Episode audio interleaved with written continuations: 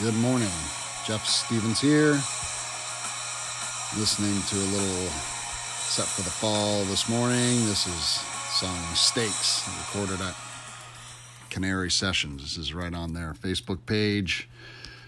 Go support those guys. Uh, like any band, they're going through what bands are going through right now, especially if you're not a huge band. It's hard to pay the bills as a band when the government's not allowing people to meet together. So, um, but if you would like to catch up with stuff that they're doing, um, tonight at eight o'clock Eastern Standard Time, seven o'clock Central, on Instagram at We Are Brave New World. That is at We Are Brave New World. Um, Harrison and Jeff will be on there. They'll be talking about what they're working on. So if you're interested in supporting a good Christian rock band, go hit those guys up. And uh, hit them up on Instagram and see what they got going on. Um, it's been a been a minute since I came on and did a uh, a podcast. Um, did one right before Christmas, and I haven't been on since. I have been studying a lot, but I've not recorded, taking the time to uh, spend as much time as I possibly can with my family, who, as uh, like most families, after the holidays will uh, fracture back out into the reality of the world. And uh, older kids in school headed back to their studies and sports and, and things. So I took that opportunity. But in the midst of my reading and studying, I've been also writing. And I've been writing about uh, Jesus Christ as the propitiation, or as the payment for our sin. Um, um, the propitiation is, he is what pleases God because of his sacrifice. So Uh, it's easy to focus on the atonement, or Christ paying for our sin, but how is that payment done? How does he please God? It's through his sacrifice, because he is the one that is the sacrifice. And um, the big question is why? Why does it have to be him? How was it him? Um, why couldn't it be anything else or anyone else? You know, we've got the whole Levitical law, the whole priestly law, where atonement becomes Um, a part of culture for the Jewish culture, for Israel, and they they do all these works for thousands of years as atonement for their sins, yet they are unworthy for the atonement for their soul. How does Christ fill that? How does he become the propitiation? So that's what I've been studying with. I've been, I had an aha moment last week, and I've been sharing it with as many people as I can in such a nerdy way that it's probably uh, annoying to the point. Um, at a church men's meeting last night, I just bust open the Word of God uh, during dinner, and I'm like, you guys got to hear this. Uh, and if you study enough, if you study the Word of God enough and you're searching for these things uh, that give you those aha moments, you'll have more and more of them as time goes by. And I, I find that I get these things, and they're almost overwhelming. I can't keep them in.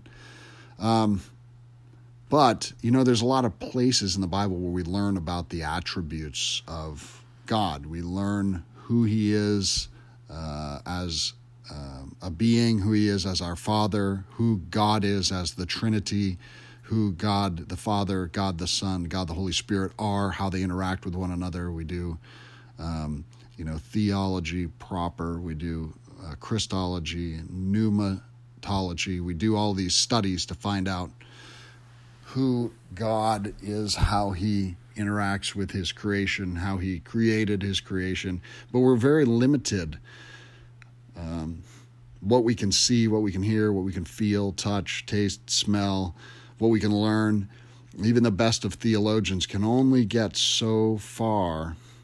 Um, and, you know, even digging in the text as deep as we can possibly go, there's only so much we can understand. And this is where I've come to this point with the propitiation is why. Why Jesus? And um, I had one of these aha moments. I'm going to share that with you. At first, I want to set the stage just a bit. Um, if you've been in church for a while, you've probably done a nature of God study, or maybe did the names of God, where those lend to uh, his attributes. Um, we get attributes all over the Bible because, of course, he's interacting with people and with nature, and we learn who he is by the way he interacts or things he says about himself. Um, in a sprinkling of Old and New Testament uh, verses, we can, you know, find some things out. Um, we learned from First John five things about uh, God as he is in Jesus, uh, the Son of God, because he came to us so that we might know him. So he reveals himself to us. And uh, we are in him who is true, his Son, Jesus, and it's true and eternal life is in him. So we learn these attributes about his Son. Um, we learn from Jeremiah ten that the Lord is the true God. So there is no other God. He is the true God. He's living God, and he's a king. Um, we learn he's also, also wrathful in Jeremiah here. Um, we learn he's holy from First John two. Uh, so holy being he's outside of us. He's different. He's He's not part of his creation. He's outside of his creation. He's um, he was aside from it before it was creation, and he he made it. So um, we learn um, things about our Lord from um, Paul in Romans one, where he has invisible attributes. Uh, we learn that his power is eternal. It is divine, so it is godly, and it is holy. Um, some of these things have been clearly seen. We see through creation, not just creation of the mountains and the oceans and the sky and the universe through telescopes and science. We learn about them through the creation of mankind and animals and plants, and through what was made. And, and and Paul says that so that we are without excuse. I mean, we see his majesty through the amazingness of the creation. And we learn about his age a little bit from Psalm ninety, where Psalm ninety tells us in verse two, before the mountains were born, or you gave birth to the earth and the world, even from everlasting to everlasting, you are God. So we like to think of God on a timeline, which is hard to put him in. There's no true, although he calls himself Alpha and Omega, beginning and end, because in our simple minds we can't get our head around what infinite looks like. We can only see the finite of a timeline. So here the psalmist tells us before creation, before the mountains, before it was all made, he was, he is God. Um, Matthew five tells us uh, that he is perfect as our Heavenly Father. He is perfect. Um, Judges six tells us that God, the Lord, he is peace. The Lord is peace. Um, we learn from First John four that God is love. Um, and it says there in verse sixteen of First John four, we have come to know and have believed the love which God has for us. God is love. And the one who abides in love abides in God, and God abides in him. Um, we there's a lot of stuff from First John. So First John four, eight, uh, the one who does not love God does not know God, because God is love. So we learn a lot about God's nature as a loving God. He doesn't just have love. He is love. He's the creator of it. He's the master of it. It is his nature. Um, We also learn from First John in verse or in uh, chapter one of verse five that he is light and that there's no darkness in him. Um, in John four and verse twenty-four, it says God is spirit, and those who worship him worship in spirit and truth. So we learn a little bit about his physical nature. So he's a spirit. That being is a spirit, God the Father, that is. So he doesn't have a regular physical body. Not in the way that we would see it. Of course, Jesus Christ, God the Son, has a body. He came, he dwelled with us, grew as a man, rose up to be with the Father after in the ascension, after he was crucifixion, death, burial, and resurrection. He's raised physically from the dead, so he has a body. But uh, and then the Holy Spirit is a non-physical spiritual being as well. So we learn a lot of these things about God's attributes, but none of us, none of these attributes necessarily tell us why it had to be Jesus. So why um, for the atonement of sin. Does it have to be Jesus? So where does that atonement come from? And we start looking way back at the Levitical law, and uh, we can even really go before that, because when Adam and Eve were in the garden and they sinned, God had t- to sacrifice animals to create clothes for them to cover their nakedness. Um, and that is uh, an example of God covering or atoning for uh, their um, sinfulness or their nakedness, their shame. But what we really see laid out as the act of atoning starts in the the Levitical law, or the law that is delivered Moses to the people from God, where we see the act of the Israelites beginning to atone for sin through sacrifice. And although we learn a lot about how the atoning process takes place through the death of an animal, there has to be some sort of exchange for our sinfulness, for his righteousness. It's still not enough. And again, it lends the question, why? Why is it not enough? And so as I begin to dig and dig and dig in the text, and I try to find out why, because we only see um, propitiation come up three times in the New Testament text, where Jesus is the propitiation. Um, he is that exchange. He is the payment. He is what his sacrifice is, what is pleasing to the Father, and pleasing in a way that God says, yes, that was the sacrifice that was good enough to cleanse my creation of its filth and of its sin. I'm still wondering why to myself, like, how is this How is it set up this way? Why did God make it this way? And it finally dawned on me while looking in the book of Malachi. And I know it seems like, why why the book of Malachi? Like, it seems like an odd place to go.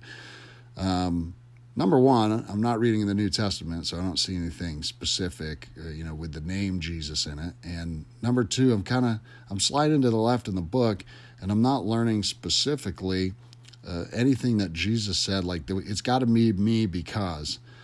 Um, but I think you'll find that this will support it. And uh, just keep in the back of your mind that what we just went over are some of the attributes of who God is. He's loving, he's light, he is love, he is the author of all things. He created it all. He created the heavens, the earth, the mountains, the stars, the moon, the sun, people, animals, plants. He creates it all. He's the author of it all. So he's got a nature. He's got a way of doing things because he's consistent. And I believe this will lend to that in a way where it makes it easy to understand. So this is going to be a judgmentful reading that we have here. It's prophetic. So I will start reading in Malachi in chapter three, and I'm going to read for you through verse six. And I'm not going to do a real exposition until we get to verse six. I might make some comments, but bear with me. So Malachi chapter three, it says, "Behold, I send my messenger, and he will prepare the way for me.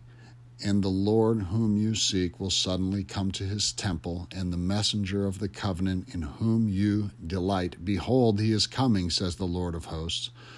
But who can endure the day of his coming, and who can stand when he appears?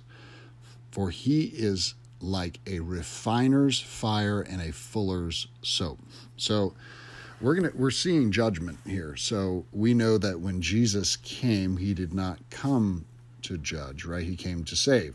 So if we're seeing the coming of the Lord, Uh, and we're seeing a refiner's fire and a fuller's soap, we're seeing judgment. So from my assessment, we're seeing the second coming, where he is coming to judge. Uh, refiner's fire. So what is refiner's fire? That is essentially somebody who is taking metal and making it more pure. Something like gold or silver needs to be heated, and then the dross pulled from it. The dross is other metals or uh, um, other things in the metal that make it so it's not as pure. So you heat it until it becomes liquid, and then you clean the dross or the other things off the top of it and make it pure. And then when it rehardens, you have a nice clean metal for use in building or in jewelry or whatever it is you're going to make. And then Fuller's soap. There's a lot that you can take kind of from Fuller's soap, but Fuller's soap was really an alkali-based uh, soap where uh, the fuller would make fabric. Um, and, of course, if you live in an area where there's a lot of wool, uh, like the Israelites did, they would have understood this as probably a way where they would take sheep or long-haired sheep or goats, and they would take their hair and they would clean it and turn it into um fabrics, uh, even if there were other sort of cotton fabrics or silk fabrics that had made their way there. I'm not quite sure all the different fabrics they would have had through trade at the time um, of Malachi, which would have been probably uh, somewhere about five hundred years before Christ. Uh, whatever um, fabric that he is making, he's making it clean. And they would dye it, and they would use this Fuller soap as an alkali way. It would get rid of the smell, and they would um, uh, maybe bleach it out or, or make it different colors.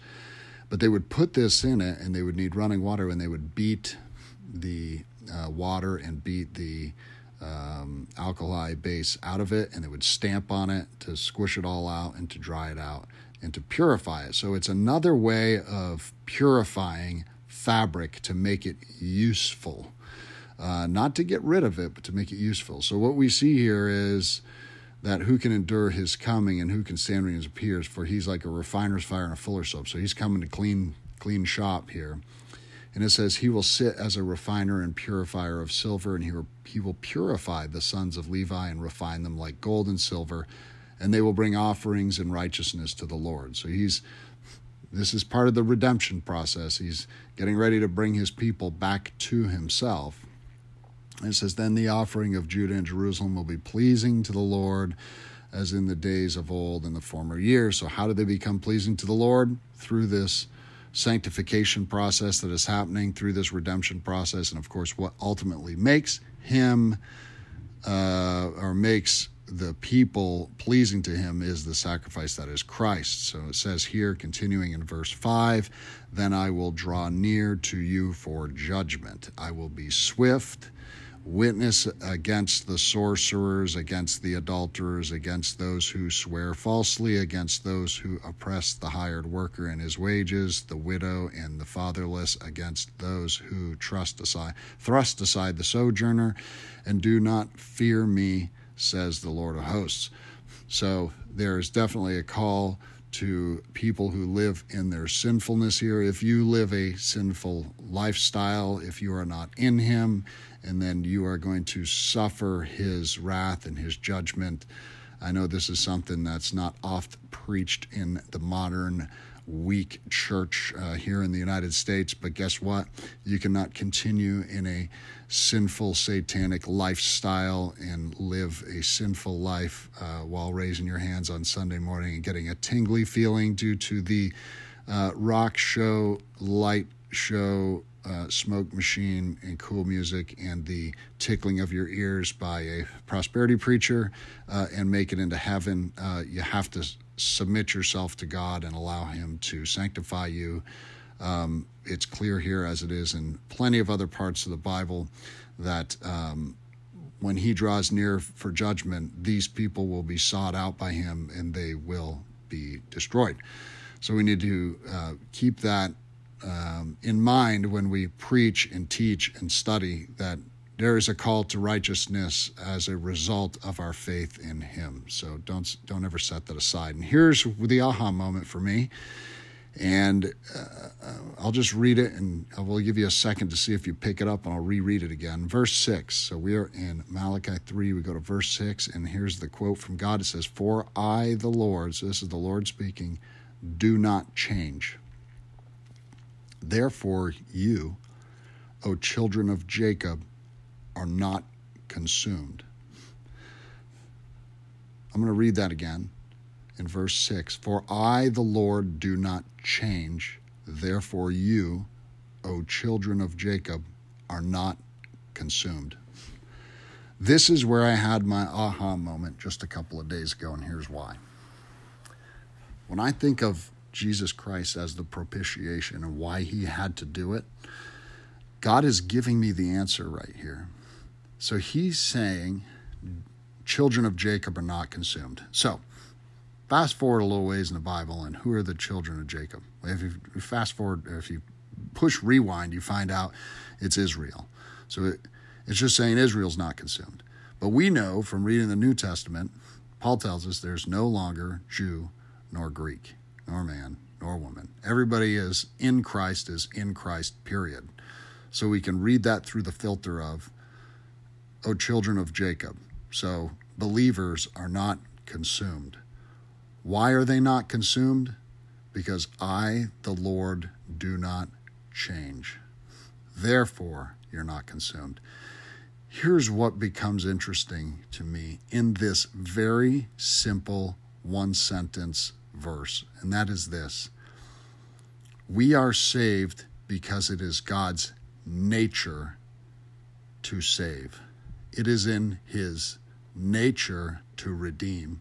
It is in his nature to show his love in a way that, although he is wrathful towards things that are not a part of him, or things that do not love him, or things that live in darkness, and he destroys them and sets them aside from him, his nature, which is never changing, is to redeem to himself, to pull to himself, to fellowship with those who love him, and to rescue them when they start to slip away into the darkness. He sends himself there. So it says, I, the Lord, and capital L, Lord, we think of God the Father. Now, of course, we know it's Jesus Christ who is the propitiation, or he is the sacrifice, as we look at it from a Trinitarian point of view. So for a second, back up from the Trinitarian point of view, and remember that all three parts of the Trinity are God, one being, one God, three persons. I, the Lord, do not change. God had to send himself as God. He has to be the sacrifice for our sin, because it is his nature to give his life for us. It is his nature that he would lay down himself so that we are able to be redeemed and have fellowship with him and one another in his holiness. On the heels of the Christmas season, on the heels of a season of giving and a season of healing and a season of peace, or should be, or at least the thought of, or the songs are sung about it. This is much easier for me to get my head around in light of this verse of why it has to be God who lays down his life. As a parent, when you have children and you see them step out, as I talked about earlier, it pleases us when we do the work to redeem them to us. When your kids need money for something, it pleases us when we provide it. When our kids are hungry, it pleases us to provide them food. It pleases us to provide them with clothes. It pleases us, if they're in danger, to redeem them to ourselves. Uh, it pleases them to bring them into our home for our love, our fellowship, our entertainment. And being built in the Imago Dei, in the image of God, I believe thoroughly, uh, you won't convince me otherwise, that God has put it in us. And I know we can, we're sinful people and we only crave sinfulness, but in us is this intrinsic desire to please our children, because God put it there so that we would understand his nature, his intrinsic desire to please us through the laying down of himself. He wants us to understand that we can't do it ourselves, because it pleases him that he is the one who lays it down for us. Because, I'll, I'll use a meal as an example. Our kids can go fill their bellies on their own. They can go out and get a cheeseburger somewhere and satisfy their hunger, and they can laugh with their friends and drink milkshakes, and all will be good, and they can seem like they're happy. As a parent, We enjoy, it is pleasing to us when our children return to our home and we have that fellowship with them and we fill their bellies in our home. This provision for them, we purchased the food, we provided the food, we uh, toiled over the food and, and we fried the burgers up on the grill ourselves and put it in the bun just right so that it's perfect, and they enjoy the flavor and they enjoy being with their mom and dad, and they They enjoy this time spent together, and maybe there's music and maybe there's good conversation. And we are the ones who provided all of that, and that is what pleases us. God, the same way, it is pleasing to him that he is the one who provides that return of humankind to himself, because that is his nature, that he is a giving, loving God, full of light, that knows the only way to truly be satisfied in his creation is that he is the one who has provided the propitiation or the atoning work that is Christ. So that is what I got out of this simple verse. I know it seems like a lot to pull out of just one, um, one very simple verse. But if you continue to read on, I encourage you to. God is going to continue to go on in this thing and, and tell us from verse seven, the, from the days of your fathers, you have turned aside from my statutes and you've not kept them. Uh, and he's telling them, return to me and I will return to you, says the Lord of hosts. You say, how shall we return? Will man rob God? Yet you are robbing me. But you say, how have we robbed you in your tithes and your contributions? You are cursed with a curse, for you are robbing me, the whole nation of uh, the whole nation of you. God is saying that there's no way that we can they can make their way back to them on their own. There's no way that humans can do it on their own. They can't make their way to a fullness of joy. They can't make their way to God with their own works. What he's saying is, let me do it. Let me do this for you. I am the only one that can do it, so just, just let me do it. Um, I hope this is helpful to you. I think this was really, uh, like I said, an aha moment for me, and it was very helpful in my studies because it brought me to a new place as I study and read and write. Uh, but it also brought me to a new place just in my Christian walk um, where I, I hear this, and now I think I'm able to give a better answer to those who question in their own faith, like, why do you believe what you believe? And when I'm able to tell people, it's got to be Jesus, man, and, and you got to lay yourself down and allow him to be that saving grace for you. And this is why, because it is his nature to do that. He wants to do it, and it pleases him. It doesn't please him that, you know, people are set aside. It doesn't please him that people are in darkness. It doesn't please him um, that he will draw near them for judgment. Rather, he would draw near to us for saving grace and pull us into his fellowship in the eternity that we call paradise or heaven, which um, is going to be amazing. So uh, I pray that your Christmas season was full of joy. You were able to have people around you. And I know shopping was different and shows were different this year, and not everything was quite the same. Uh, but... We find our peace and our joy in the fellowship that we have with our family. So I hope you're able to have family draw near to you. And uh, continue to read, dig into your Bible, and find those pearls uh, like like like this was for me. Dig in there and find that stuff that really um, draws you nearer to your God and allows you to understand him more, the intimacy that he has for you. So many blessings in the new year, and stay on the grind.